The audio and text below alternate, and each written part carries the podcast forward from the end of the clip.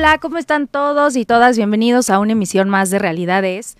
Eh, estoy feliz, feliz de estar aquí con un gran invitado a quien a nivel personal he venido siguiendo su trayectoria y creo que como mujeres es un programa que debemos escuchar. Muchísimas gracias por estar aquí con nosotros.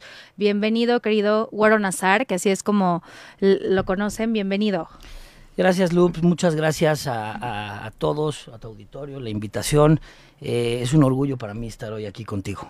Te lo agradezco mucho, querido Güero. Para los que me gustaría hacer una pequeña semblanza, el Güero Nazar, como lo van a poder encontrar en sus redes, ahorita platicaremos, Güero Nazar eh, Peters, abogado especialista en Derecho Penal y Sistema Acusatorio, es socio director de Nazar, Nazar y Asociados, es egresado de actual, es egresado de La Libre y actualmente también es maestro adjunto de la Escuela Libre de Derecho.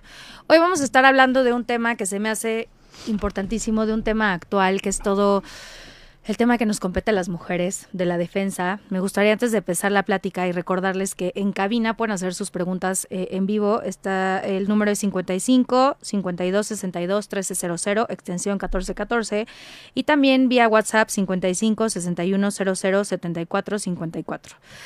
Querido Güero, me encantaría empezar esta entrevista ¿Cómo ves tú, cómo estamos las mujeres hoy en día en México a nivel legal, que muchas ni siquiera sabemos qué es lo que nos protege? ¿Cómo ves la situación? Otra vez, gracias por la invitación, Lupus. Creo que es muy importante que eh, podamos contribuir eh, con la gente para no solo explicarle sus derechos, en este caso las mujeres, sino conocer un poquito del mundo legal, del que todos como sociedad vivimos día con día. Hoy veo un, México de luto por la mujer, es una realidad, es un punto de quiebre. Eh, están pasando cosas inimaginables, están pasando, eh, se están violando derechos contra las mujeres de una forma flagrante y constante y nos están matando a nuestras mujeres cada tres minutos por hablar de un rubro, ¿no? Porque es, es, muy amplio lo que está viviendo ahora la mujer. Lo que sí te puedo decir y que me da gusto y que me da orgullo es que es el principio del fin. Ya no es tanto el principio porque es un movimiento que lleva eh, ya cierto impulso, pero sí están, eh, se están terminando o se están tratando de erradicar estos actos tendientes a violentar una y otra y otra y otra vez a la mujer.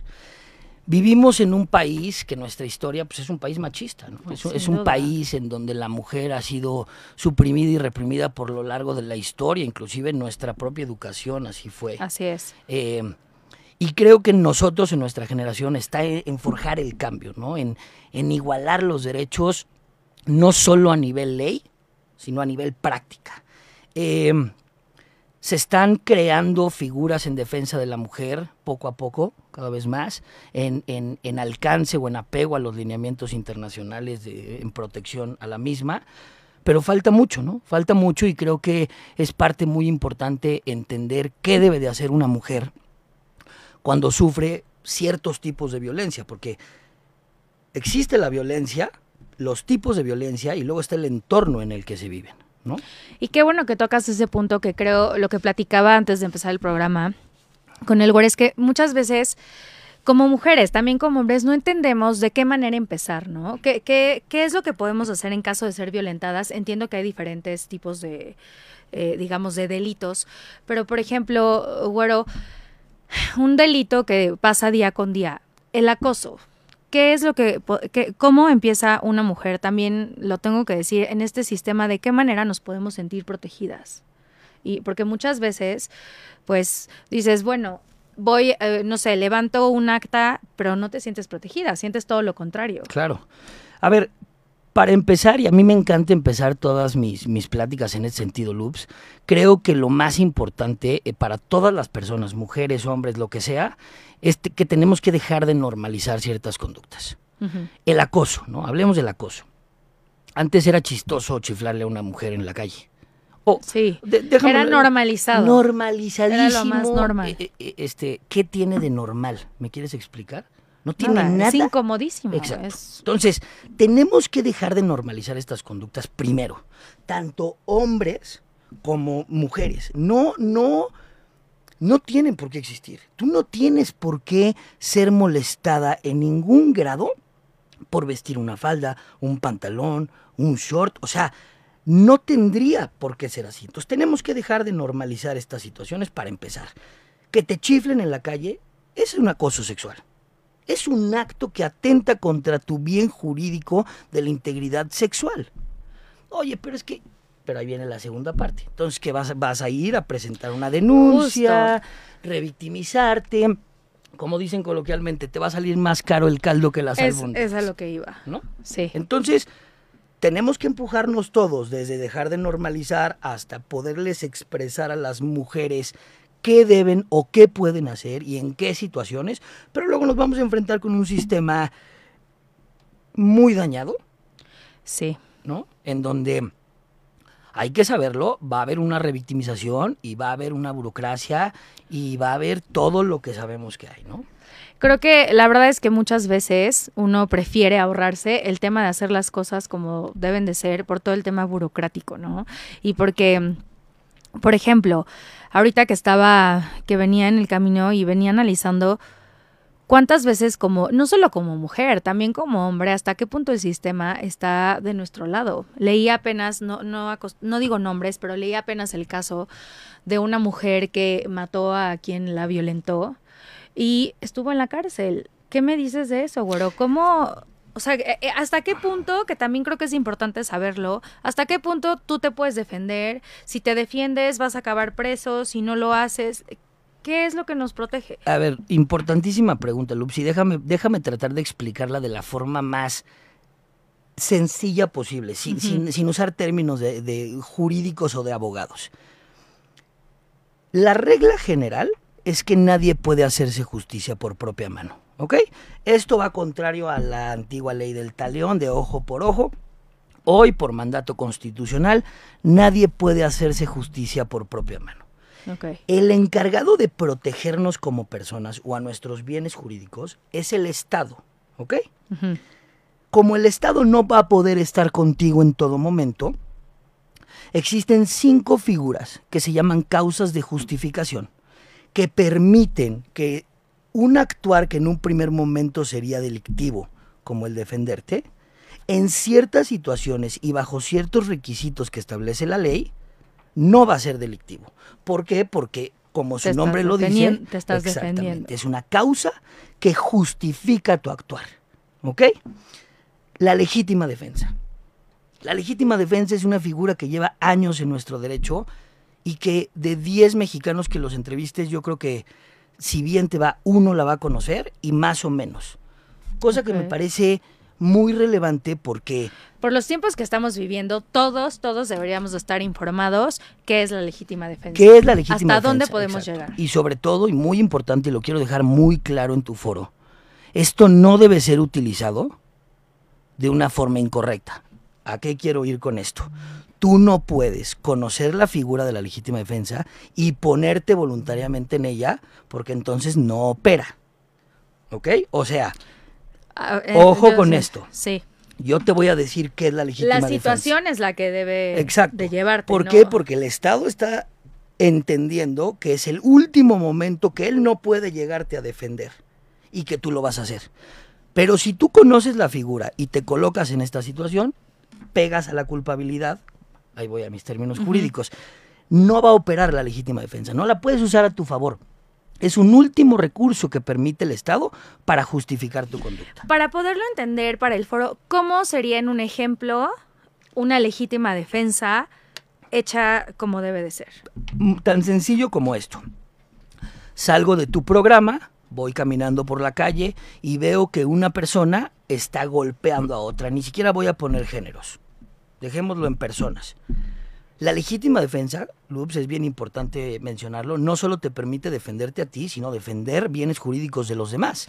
Ay, eso, por ejemplo, eso yo para nada hubiera pensado que legítima defensa también te protege a ti si tú te involucras para defender a una persona que está en riesgo. Por supuesto que sí, pero pues es que tú no tendrías por qué saberlo porque no estás en la materia jurídica.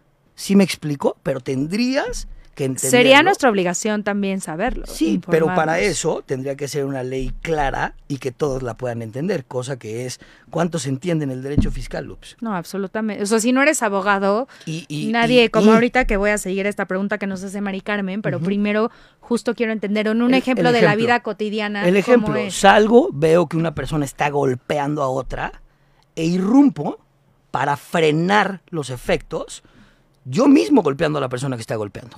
Pero ¿hasta qué momento? Ahorita vamos a hablar de cuáles son los límites de esta legítima defensa. Es hasta el momento en que ya no existe el peligro que estoy defendiendo. Si yo empiezo a golpear a esta persona, defendiendo los bienes jurídicos de la otra, se terminan los efectos o el peligro, la persona está a salvo y yo continúo golpeando a esta persona hasta privarla de la vida, es un exceso en la legítima defensa. Y vas a ser castigado. Con una pena menor a un homicidio en caso de que lo mate, pero vas a ser castigado. Lo que me estás diciendo es que tengo que conocer los límites y lineamientos para Sí, actuar. sobre todo en momentos donde, bueno, nos, o sea, nos tunde la ira, estás, o sea, no te vas a poner a, a pensar, "Ay, bueno, no, uno actúa, lo que sí, por ejemplo, o tú corrígeme, es como cuando uno tiene, no sé, el permiso, no sé, un permiso, cuando uno tiene a la mano un arma, ¿no? Y te van a asaltar y tú le disparas al asaltante. Si le disparas y ya estás fuera, o sea, en ese momento tú estás fuera de peligro, estás aplicando tu legítima defensa. Si tú lo rematas, ahí ya eres castigado. Estoy entendiendo bien. Estás entendiendo perfectamente bien, pero no es una regla general. Es muy importante que se entienda esto. Estos casos son casuísticos. ¿Qué quiero decir con casuísticos? Dependen de cada caso en concreto. Claro. Te voy a poner un ejemplo real que yo litigué. Una persona llega a un puesto de periódicos, se le acercan dos asaltantes. Esta persona era un elemento de seguridad. Cuando se le acercan, le sacan un arma de fuego. Él saca su arma, se defiende, le dispara a uno cae, el otro cuando ve que trae arma, se da la vuelta, se cruza la calle y este cuate pues en el momento se voltea y le dispara a él y le dispara por la espalda porque ya iba corriendo el asaltante. Sí, ya sí va a escapar. Y el juez no consideró que ese elemento como, o sea, este aspecto como tal no era legítima defensa y sus argumentos fue el disparo fue por la espalda. Y mi argumento fue, no lo puedes ver como cada disparo, lo puedes, lo tienes que ver como un todo. Claro, como Co- la situación en el momento, no te vas a poner a pensar, bueno, a este sí, o sea, lo que quieres es defenderte y claro que le disparas a los dos que sabes que corres riesgo y es el momento. Es el momento y claro, está muy fácil estar sentados aquí en tu cabina explicándolo. Vámonos al momento, como Por tú bien eso lo digo, dijiste. claro. Las mujeres, el- el- el- la situación que se está viviendo hoy, o sea, te aseguro que si te quieren violentar no va a ser así de, espérame tantito, ya te tengo sometido, ahora déjame, me acuerdo qué me dijo Güero en relación a los límites de la... Por supuesto que no. No, lo quieres Ahora. aplastar. Ahí hay extremos. El de la espalda, pero pues también, si terminas y le das cinco balazos en la cabeza y luego lo sigues rematando y luego lo descuartizas, este, no es legítima defensa porque ya no está en peligro tu bien jurídico. Ya es un exceso en ella. Claro que el Estado ya considera el elemento sobre el cual lo hiciste, Que tú estabas en peligro. pero te excediste y vas a ser sancionado. Loops, lo digo en todos los programas que voy. No, no se me avienten a mí, yo, yo explico la ley. Ya sé, Es que te- te lo todos prometo. aquí. No, porque hasta cierto punto, o sea, es, es una ley, la verdad que creo que demasiado ambigua. O sea, hasta que es como decían en, en el caso de esta señora, o sea, mataste a tu violador, al que te violentó, y todavía tú tienes que estar pagando pena por haber hecho eso. Entonces, ¿hasta qué punto está la ley de tu, Otra cosa Entiendo también que es un riesgo, porque también puedes aplicar la legítima defensa en miles, o sea, debe de haber un control. Sí debe de haber un control, pero al final del camino lo que yo creo es que tienes que analizar el caso en concreto para saber si realmente uno de los elementos que requiere la legítima defensa es esta necesidad de defenderte y la temporalidad. Déjame ponértelo en unas palabras sencillas. Si tú tienes tiempo de acudir al garante de tus bienes jurídicos, es decir, si tú tienes tiempo de ir al Estado para que te proteja, y actúas en legítima defensa, no es legítima defensa. No, claro, porque ahí tuviste el tiempo, o sea, legítima defensa es el momento cuando dices, si no hago algo ahorita, mi vida corre riesgo. Exactamente. Ahora, se empieza a poner un poquito más complicados los casos, porque ¿qué pasa en el supuesto en el que eres amenazado? Tu vida está en riesgo. Tu vida está en riesgo. Podrías ir con el Estado. Pero entonces, ¿qué pasa si a raíz de ser amenazado tramitas tu portación de arma de fuego y simplemente estás listo y a la cuarta vez que te llegue este cuate lo plomeas? Sin que exista una agresión previa. No es legítima defensa.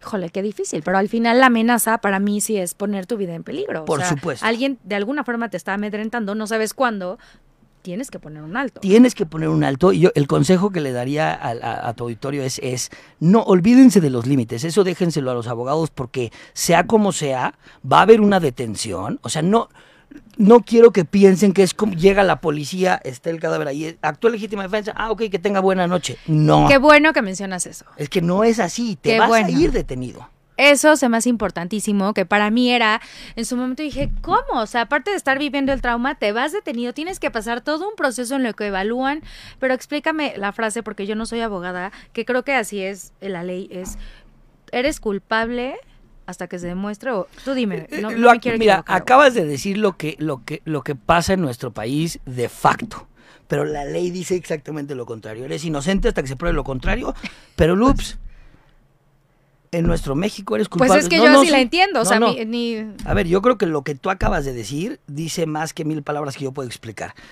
La Constitución lo dice al revés. Loops lo dijo como realmente como pasa en la viviendo todos. Eres culpable hasta que se demuestre lo contrario. Hay que decir la verdad. Porque en este sistema, la verdad es que siento que todos estamos con miedo, todos estamos... ¿Y qué crees, Lups? Que si te vas detenido por una legítima defensa y tu abogado defensor no tiene las herramientas y la capacidad para poder argumentar una legítima defensa, corres peligro entonces de ser sancionada de 40 años de prisión por un homicidio y entonces todo se resume a tener un buen abogado y luego vamos a la parte de los abogados, los coyotes y el dinero. Ergo, dinero es igual a una justicia digna, cosa que me parece... Me parece terrible, pero aquí justo nuestro programa se llama Realidades, lo hemos platicado varias veces y esa es la realidad en este país. Y es con lo que queremos acabar y creo que la forma de acabarla, una de las formas es lo que tú haces y lo que yo hago. O sea, no podemos abarcar y ayudar a todos, pero podemos, permíteme la expresión, educar jurídicamente con las bases para que tú por lo menos le digas a tu abogado de oficio, oye, ¿Y la legítima defensa no la vas a argumentar? Por ahí escuché un programa en donde decía, por lo menos que sepas. Justo creo, y este programa que tenía tantas ganas de hacerlo contigo, se me hace básico entender, no tenemos que ser abogados, pero entender, saber, no dejar nuestra vida digamos, a la y se va. Querido Güero, me están llegando muchas preguntas, te tengo que hacer. Por favor. Empecemos. Y dice Mari Carmen, ¿cuál es el proceso que se vive para denunciar, para no caer en abogados abusivos que solo dan largas y poder estar prevenidas? Consejo número uno y lo único que puedo decirles, la parte más importante con tu abogado es que tienes que sentir un clic, por así decirlo, es decir, tiene que haber una relación buena entre abogado-cliente, tienes que confiar en él y te tiene que decir la verdad. Lo demás se puede suplir. No, no, no tengo la respuesta para cómo evitar tanto coyote que ha manchado nuestra profesión. Que hay, pero abundan. abundan, pero sí te puedo decir que un, un mal abogado te puede salir en el peor error de tu vida. Entonces, no, no son tres, no son diez. Busca, hoy en día con los accesos a las redes sociales. Es justo lo que yo Busca y hasta que te sientas cómodo. No tiene que ser el jurista o el popular. Tiene que ser el que le tengas confianza y que sepas que te va a defender como su causa y que te va a decir la verdad sea cual sea, Loops. Sí, sea cual sea, oye, me alcanza para un exceso de legítima defensa en donde te voy a reducir de 40 a 6 años. Creo que algo que acabas de decir y que es un consejo para todas. Si me permites, yo creo que un buen abogado es el que te da también escenarios malos. Uno en el que no debes de caer, creo yo, es en el que te habla que todo va a ser maravilloso, que todo es el que también te dice justo el escenario A, el escenario B. Y ahorita hay tanta información que uno también tiene ese feeling que yo le digo para saber si es alguien transparente o no. no estás exento. No, no, estás exento, pero tienes toda la razón. O sea, tienes que informarte, tienes que ir más allá. Los abogados presionan mucho con, con, con, con pagos, con honorarios, cuando yo creo que el, el, el, el, buen abogado, este, lo mejor que puedes encontrar es un abogado bueno más que un, un buen abogado Un abogado bueno, un abogado que tu causa... A ver, somos garantes de la libertad de las personas, Luz. Hay Claro. gente que prefiere estar muerta que privada de su libertad. Si no tomas esa responsabilidad como lo es, que el 80% no la toma como lo es, este, manchas la profesión, no estás diseñado para esto, pero no están exentos de caer en las garras de estas personas porque abundan. Abundan. Yo creo que por eso y creo que es muy bueno que después de este programa profundicemos más en los temas que, que tenemos, pero para estar informados. Información es poder. Entonces, Pregunten, no, no, sus abogados tienen la obligación de responderles todo, atenderlos. Nosotros no nada más somos, no nada más debemos de ser abogados, sino psicólogos, acompañantes. Tú vas con un médico, el mejor cardiólogo, y te puede decir, sí, te voy a operar por aquí, por acá, y hablarte de términos médicos. Estás en la guerra de tu vida en una situación de esta naturaleza. Totalmente. Necesitas a alguien que te lleve de la mano y te explique y, y no dé por sentado que tú vas a saber el derecho. ¿no? Totalmente.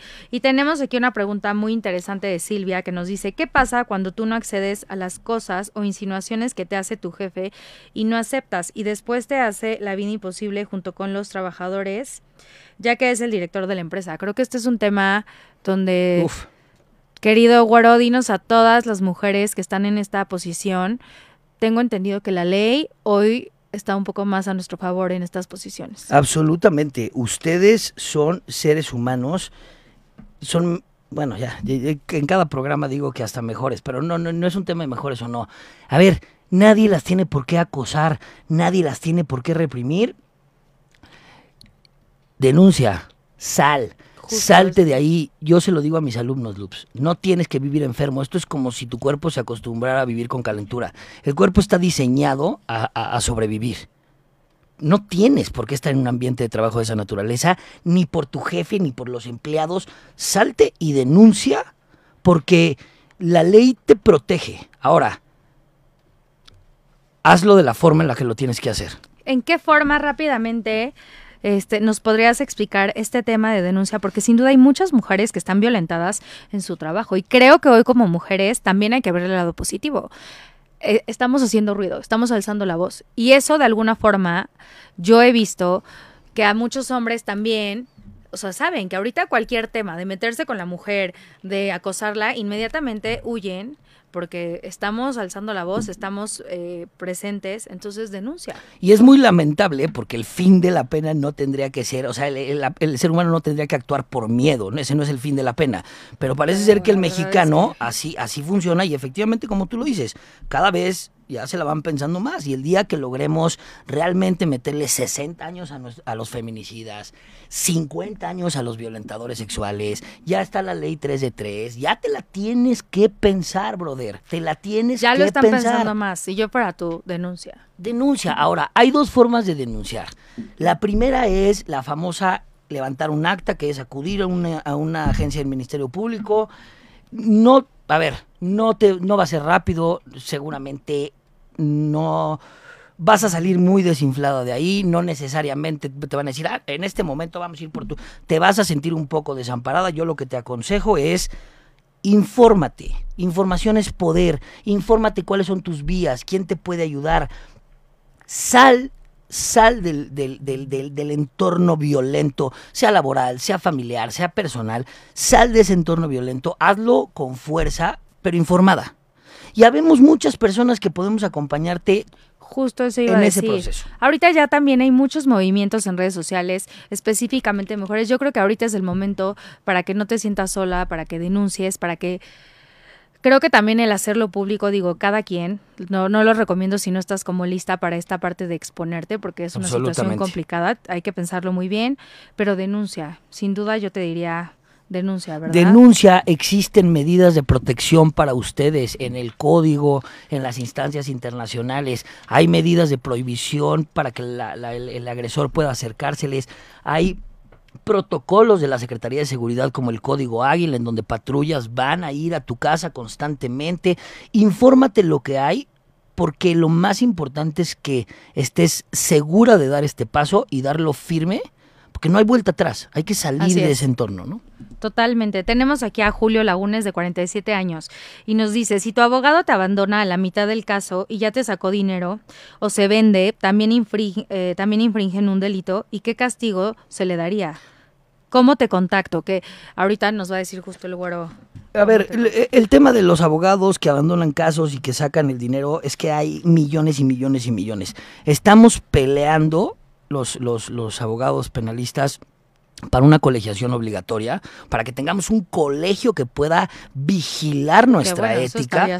Pero Loops, estamos, es que nos encontramos con muchas trabas, pero lo que, lo que tienes que hacer, si hay un delito de abogados y patronos, no te recomiendo que te enfoques en denunciar a tu abogado, este Claro, porque ¿cómo le haces? O sea, al final estás luchando con la misma materia. Y ¿no? es horrible, de veras, o sea, pues sentarme yo a decir, oye, pues mira, es que sí, tu abogado te sacó el dinero, pero ahorita tienes que defenderte tú y tienes que abocarte a defender tu caso. Por eso creo muy importante que no te dejes engañar por los tecnicismos, que sea una, un buen abogado y un abogado bueno, que confíes en él, que te diga esto puede pasar, no es no necesito el dinero ahorita, es, es tu libertad, ¿no? Hasta claro. que te sientas, porque además si no, están los de oficio, que en todo caso son mejores que los coyotes que te roban o sea, hay casos de gente que le quitan todo lo que tiene en su patrimonio. Lo sé. Por un amparo es... que ni siquiera presentan. Lo sé. ¿No? Ahora, son dos formas. Nosotros desde la trinchera jurídica estamos tratando de erradicar eso, como con la colegiación obligatoria, que tengas que presentar un examen de tal forma que podamos controlar a quienes hagan este tipo de, de, de, de asquerosidades. Sí, sin duda. Y yo creo que ahí, pues sí, este querido Julio, ahorita nos va a decir el güero al final su, sus redes, que también recomiendo mucho que vean su podcast, porque justo algo que, que me gusta es a todos los que estamos ajenos a todos los términos legales. La verdad es que son historias inspiradoras, son historias donde también nos podemos informar desde, desde el lado legal. ¿no? Sí, por supuesto, y, y, y, tratarlo de hacer muy fácil, ¿no?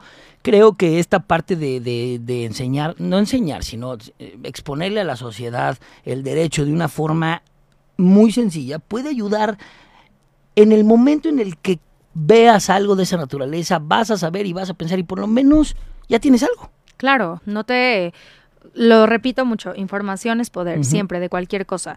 Y nos pregunta Julia de 32 años, ¿qué delito o qué procede si el papá de tus hijos se roba a los niños?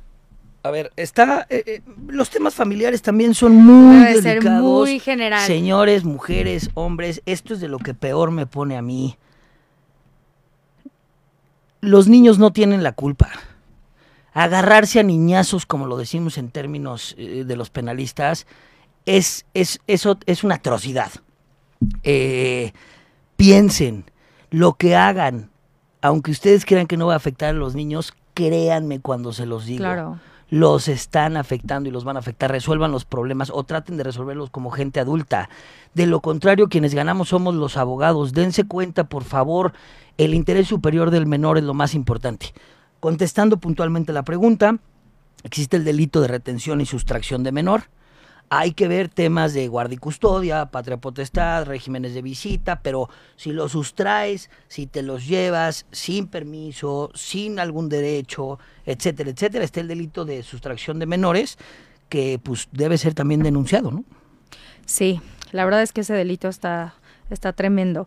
Aquí nos pregunta eh, Anónimo, ¿Qué pasa? Que es lo que veníamos platicando, Güero. ¿Qué pasa cuando tu violentador tiene orden de restricción, pero te amenaza por llamadas o con un día quitarte a los hijos y sus familiares son mis vecinos y a veces me agreden verbalmente? ¿Dónde te contacto? Recuerda, por favor, que la violencia se merma a nivel general. No sales de la violencia nada más alejándote de tu violentador es todo un panorama, Loops. Si existe una medida de protección en la cual se le prohíbe acercarse y te contacta, tienes que ir a denunciar la violación a esa medida y es otro delito que es desobediencia en particulares.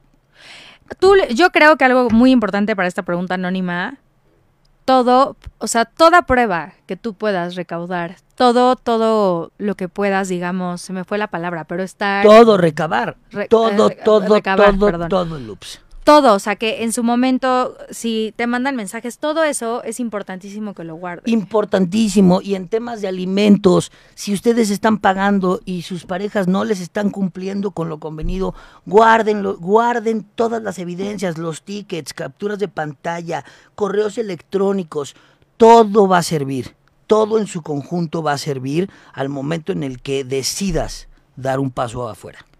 Ok, querido güero. Y algo antes de... Hay tantos temas que podríamos hablar, pero me interesaba tocar este tema que a mí me, me atormenta y se me hace delicadísimo, los ataques con ácido.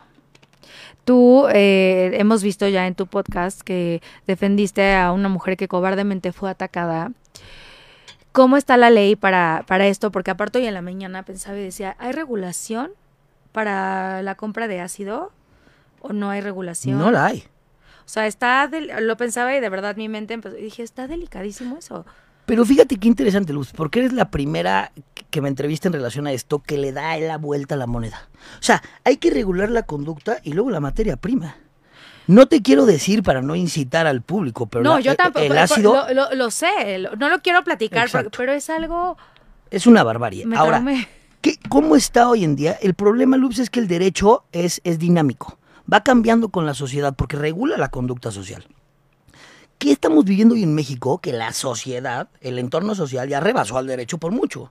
Entonces, cuando Anelena llega conmigo, yo empiezo a ver el código y digo, no puede ser que la única figura que traiga sean unas lesiones.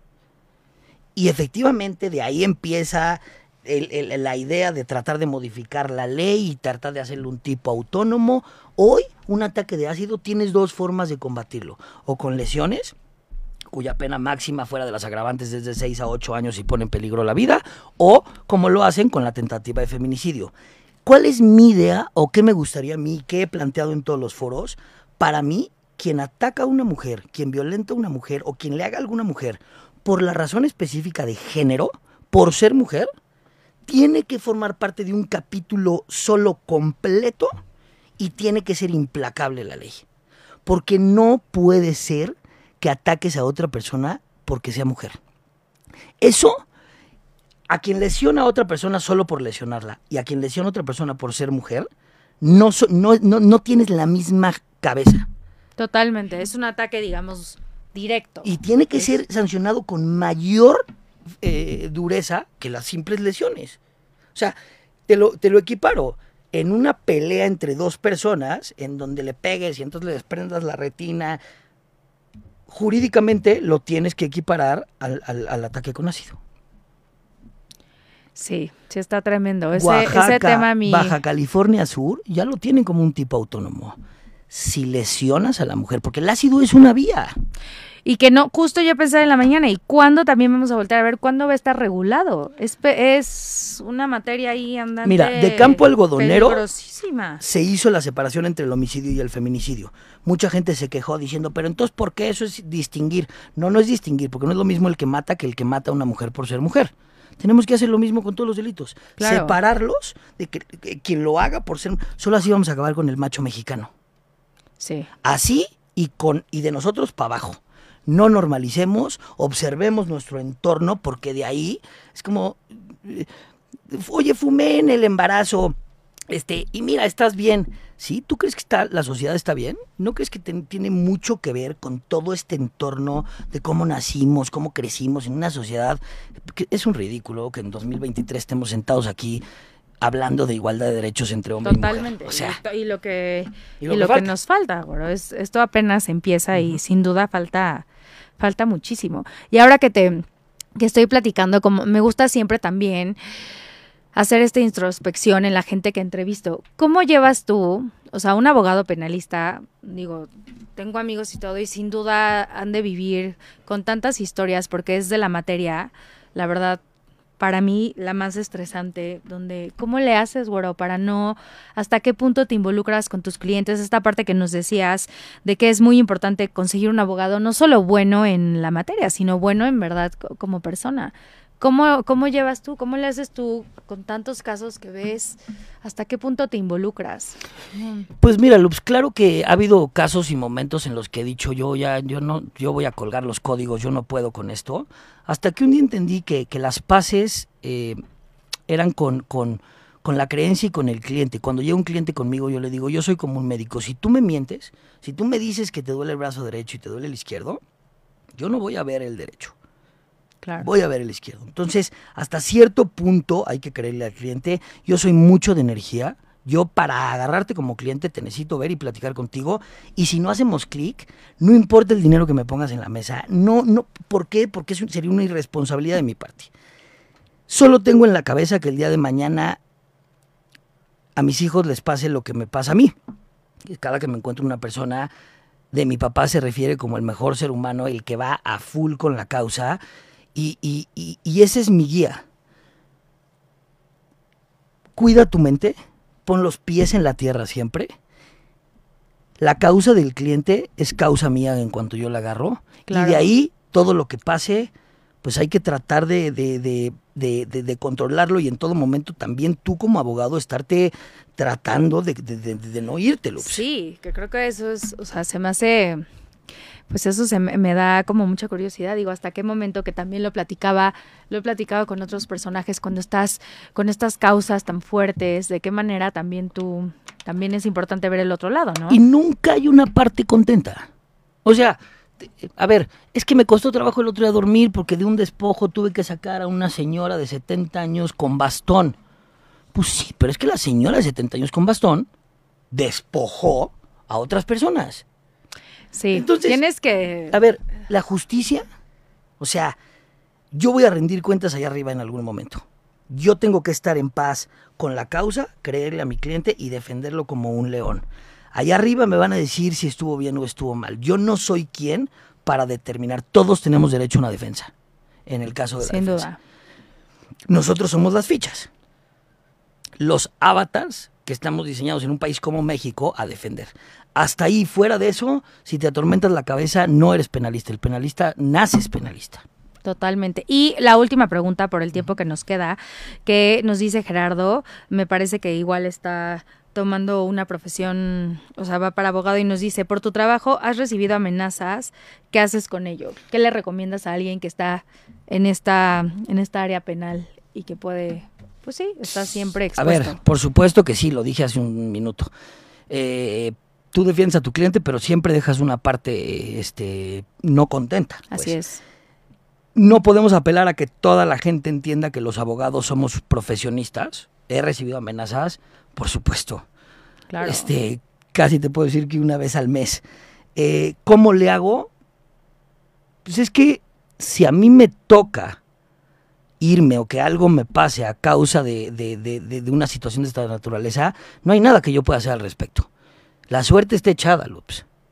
Sí, yo Tomo creo que también como, claro, tomas tus y también como abogado justo en esta materia, pues sabes a lo que Pues sí, pero de moneda- cierta forma agarras un asunto y estás dispuesto a dar la vida por el cliente, Sin duda. literalmente, ¿no? ¿Qué, qué, qué creo que puedes hacer para mitigar? Condúcete con ética, no hagas cosas que realmente tú sabes, porque nosotros sabemos. Sabemos cuáles son las jiribillas del litigio y sabemos cuáles son las, las fregaderas. Claro. El que se lleva se aguanta. Entonces, la ética, el- el- el- los valores y el ser una buena persona tiene que ser la guía. Y de ahí, si algo te pasa, pues, no, no hay nada que pueda hacer. Totalmente, querido Gori. Pues estamos llegando justo al final de nuestro programa. La verdad es que nos daría para hacer una segunda parte. Yo en verdad les recomiendo ampliamente que vean tu podcast. A mí, el, o sea, me gustó y por eso también empecé el contacto. Creo son historias que inspiran, pero también te puedes informar de manera digerida de qué hacer en ciertos casos. Querido Goro, nuestro programa se llama Realidades. Me encantaría, siempre cerramos con una realidad. ¿Qué cerrarías de este programa? Y también no se te olvide, por favor, para toda la gente que nos está preguntando dónde te puede contactar, nos digas tus redes sociales y dónde te encuentras.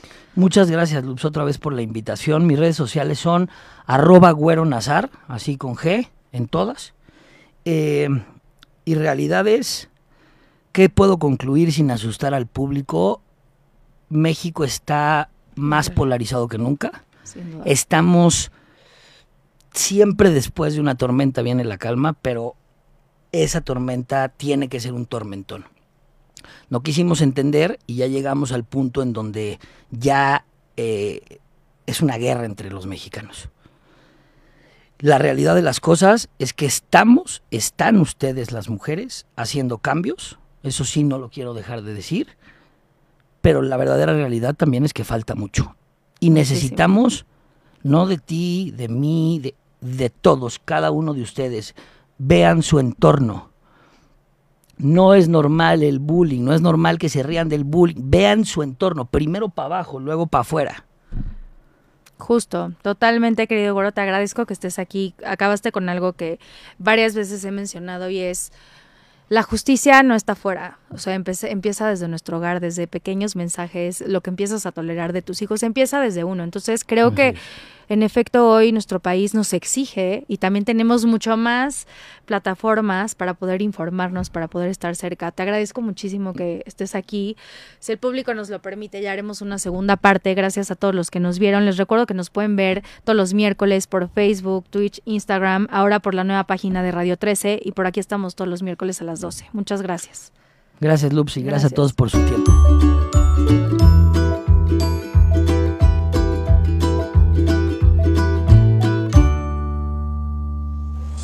Desde cualquier dispositivo y en cualquier plataforma recibe las notificaciones de Radio 13 Digital. Venos y escúchanos en Facebook, YouTube y Daily Motion de Radio 13 Digital. Dale me gusta a nuestro perfil, síguenos y activa las notificaciones de las publicaciones y video para que te lleguen las alertas de los programas que están al aire. Escucha nuestro podcast en Spotify, Amazon Music, Apple Music y Deezer.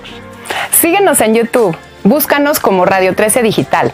Suscríbete a nuestro canal y activa la campana para que te lleguen las notificaciones de todo nuestro contenido. Visita nuestra página web www.radio13.mx. Radio 13 Digital, programación consciente.